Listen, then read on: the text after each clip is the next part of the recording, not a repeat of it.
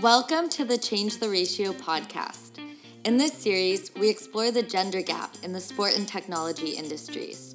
We're addressing the reality that women hold only 9% of executive positions in the tech industry. We bring in established professionals with unique insights on how they have made a commitment to initiatives to drive diversity. We discuss specific ways to give more women a seat at the table and also address how businesses benefit from diversity and inclusion. The Change the Ratio podcast is brought to you by Women in Sports Tech Incorporated, a recently launched nonprofit that brings together companies, executives, young professionals, and students who share the mission to drive growth opportunities for women at all levels throughout the sports tech landscape.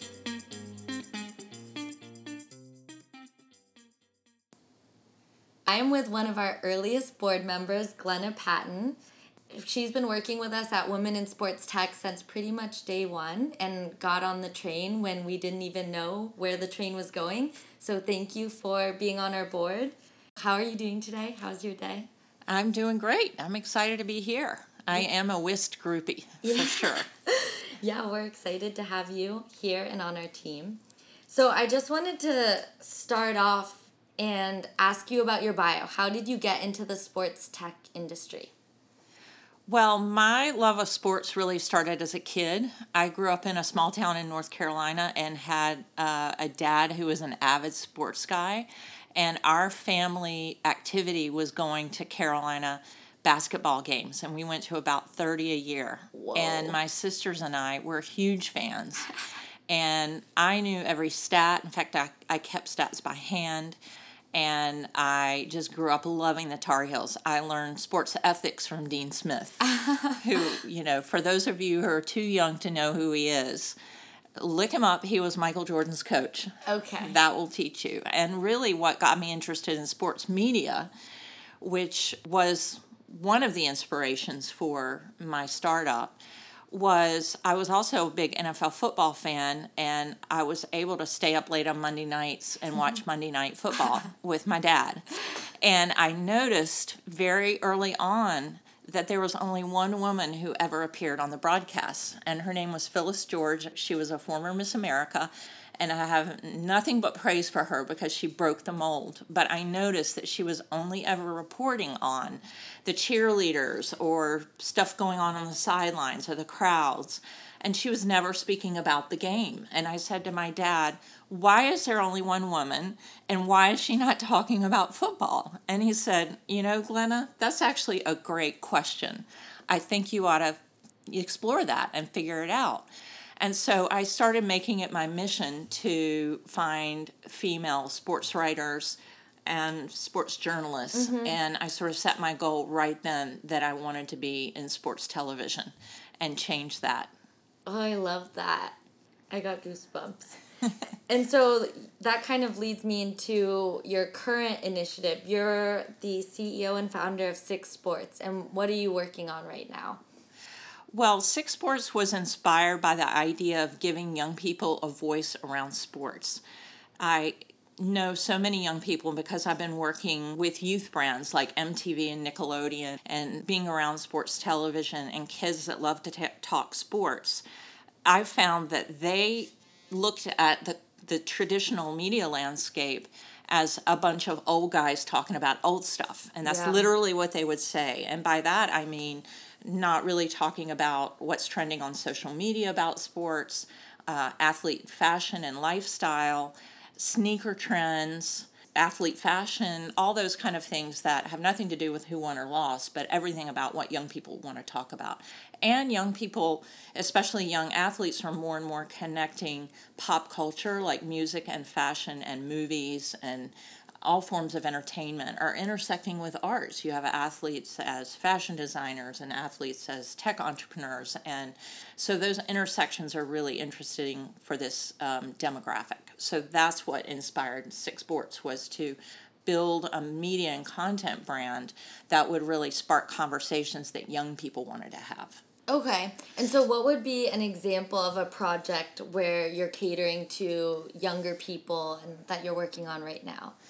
So, what we've done is we've built two components of our experience. So, it's an app and a website. Mm-hmm. And there is an algorithm that curates sports news from all across the internet and it calculates social media popularity. So, it's aggregating the scores of every tweet, share, like, retweet. It dedupes everything so you don't get the same story yeah. a million times. Yeah.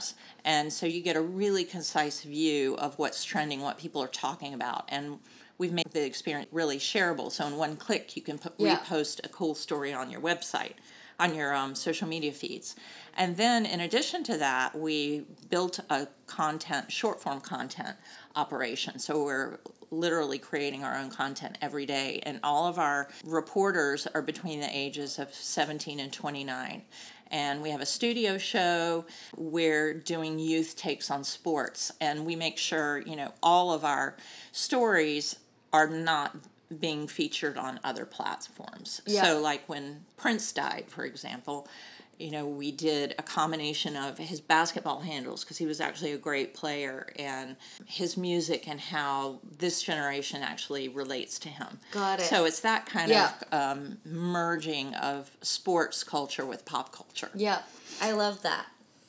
Um, I wanted to ask you I know you spent 16 years in Europe. What are the biggest differences as a woman living and working in European culture versus living and working here in the States?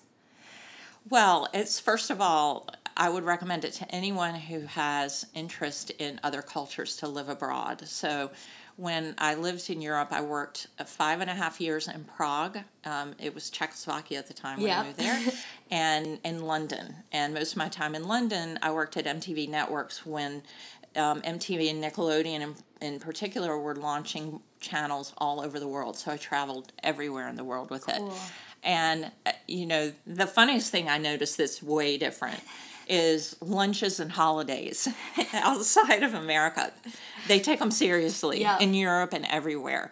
Like in France, I was in a meeting once and, you know, it was lunchtime in an agency and they said, pens down, we're going to a restaurant. And it was a hot meal, wine, the whole thing. They yeah. don't mess around. They think Americans are so gauche for eating their lunch at their desks and rushing through a meal. It's a very important part of culture mm-hmm. there. And same with holidays. Europeans disappear in August. Yeah. And around the ho- Christmas holidays. So I got way more holiday living abroad. So, note to self, you get about two months of holiday internationally. Yeah. Um, but in Prague, as a woman specifically, I'd say that was my most incredible experience because I moved there in 1991. It was 18 months after the Velvet Revolution, so communism had just ended, and the country had literally just started um, enabling people to launch private businesses. Mm-hmm. And I worked for one of the first private companies and the very first media company there called Bonton. It's still a top 10 brand in the company today. I was the 11th employee and Whoa. first marketing director. Whoa. And I was hired initially to, to do the launch campaign for the first private rock radio station in Czechoslovakia. I'm, I'm a huge music person too. So okay. that's just another sideline. But um, it was an amazing experience, and we expanded into feature films and home video. Mm-hmm. And we became the biggest entertainment company in Central Europe. Whoa. But what was amazing as a woman, I was the first marketing director of the company. I was a director, and mm-hmm. in Czech, the ředitel title is a really big deal. That's that's like I don't know a division president or something in American mm-hmm. speak and there were no women in Czechoslovakia with that title. There weren't any previously any women in government or any positions of leadership yeah. in the country. And if you think about in communism, there's no competition, there are no private companies, so everything's government run. Yeah. And so I walked in not really being aware of that. Um, I was also learning the language on the fly, so it was a really challenging situation. But we had a, a meeting of the de- directors every week. Uh, to talk about intercompany activities and strategies. And I was just really struggling because I was just had a vibe of negativity with my colleagues. Mm. And especially Zbigniew, who was the head of the record label, he just was bristling at my every word. And I just decided to confront him in front of everyone in the meeting. And I said, Zbigniew, I, it's clear you have an issue with me. What is your problem? Mm-hmm. And he sort of, you know, finally kind of burst into this and he said, You are woman. Oh, and I said, Yeah, no. I am a woman. And he said, It's not possible. And I said, Why isn't it possible, Spinyak? And he said, Because it is not possible. We do not have women directors. Uh, you Whoa. can't do this job. And, you know, one part of my brain said, I need to blow his doors off, say, Of course I can do this job, and how dare you insult mm-hmm. me.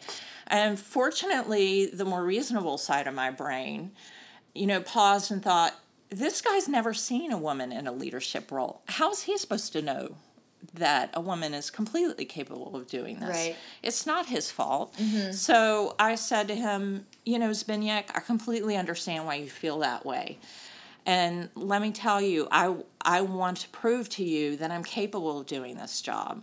Will you give me a chance to show you that I can do a good job for you? And we have record launches coming up because I did all the marketing mm-hmm. for his album releases.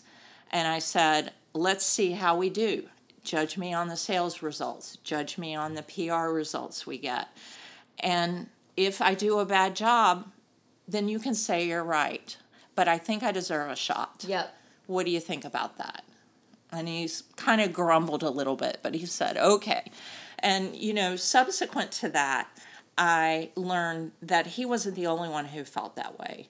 Um, the home video guy felt that way, and most of the men around the table felt that way. Yeah, I was very fortunate that I had the the senior leaders at the company back me, but I had to earn the respect of those Czechs at one by one. The video guy took me two years. He now still has my picture on his desk and tells everyone proudly that I taught him everything he knows, which is not true, but it just tells you that you really can change people's minds if they give you a chance. So that that was the hardest thing and the most satisfying experience I've had really in my career.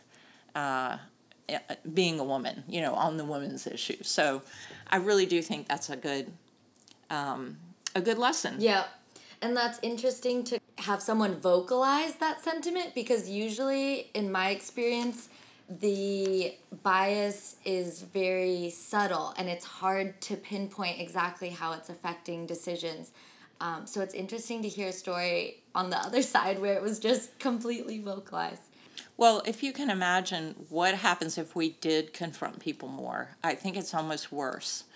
I maybe it never would have come out if I hadn't have confronted Zbigniew on that, but I do think it's easier to deal with when you really understand where people are coming from. Yeah. And even women need to give men more of a chance because maybe they haven't experienced women in that context. We're still dealing with that. Right. I do think it's easier to have the conversation around it because if no one's talking about it, we can't understand where people are coming from. So that's interesting. Okay, so I just have one final question. Do you have any Easter eggs of advice for young professionals trying to start their careers in this industry? Well, I, I'd give you a couple. So, first, I'd say my biggest learning was uh, that you don't have to know exactly who you are or what you're going to be on day one, especially when you come out of college or high school and you're doing your first job. You feel like you have to know exactly what you want to do and who you're going to be today your first job isn't going to be your last job. So treat every experience as part of the journey not the destination. And use each experience as a learning game for you. And connected to that i would say look for opportunities that will help you grow in some new way.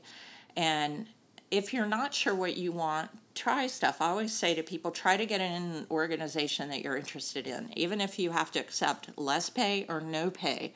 If you can get in, you can learn and see if you like it. Hopefully, you can impress the people you're working for yeah. and talk your way into a better paying job. And that's one thing to make sure you have that upward mobility potential. Uh, but don't be afraid to say, you know what, I didn't like it. Let's move on. Let's try something else because if I were to tell you that I would have my own sports media startup, you know, tw- 25 years ago, I would say, no way. Yeah. I, you know, my dream was to work on the NFL today in New York, and I got that job when I was 21. Yeah. So I had to figure out Where where to grow go. from there. And I figured I learned there was so much more in me Mm-hmm. to learn and do and grow. So just look at your career as a journey, not a not a one stop shop. Yep, I love that. Well, thank you so much for being on our Change the Ratio podcast, Glenna. It was a pleasure speaking with you. Great talking to you, and I look forward to hearing the series. You. Thanks. Thanks for joining us on the Change the Ratio podcast. If you're passionate about changing the ratio in the sports tech and innovation industries, start by joining our community at womaninsportstech.org. We'll put our website and other social media handles in the show notes below. A diverse company starts with diverse hiring funnels. We worked with SportTechie to create a job listings board at our website, sportstech.careers, where you can post a job to our community. Thanks for joining us on Change the Ratio.